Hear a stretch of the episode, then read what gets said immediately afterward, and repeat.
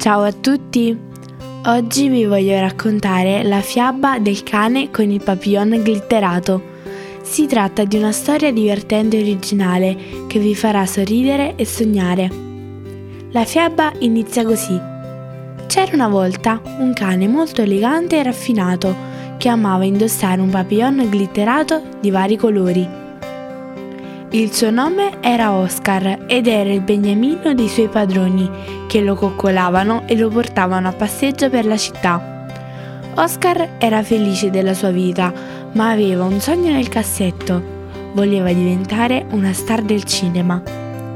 Un giorno, mentre passeggiava per il parco, vide un cartellone pubblicitario che annunciava le audizioni per un film con protagonisti degli animali. Oscar pensò che fosse la sua occasione d'oro e decise di partecipare. Si presentò al casting con il suo papillon glitterato più bello e fece una prova davanti alla telecamera. Il regista rimase colpito dalla sua simpatia e dal suo carisma e lo scelse subito per il ruolo principale. Oscar non ci poteva credere, il suo sogno si stava avverando iniziò le riprese del film e si dimostrò un attore bravissimo e professionale. Il film ebbe un gran successo e Oscar divenne famoso in tutto il mondo. Tutti lo ammiravano e lo volevano conoscere e lui riceveva tanti regali e complimenti.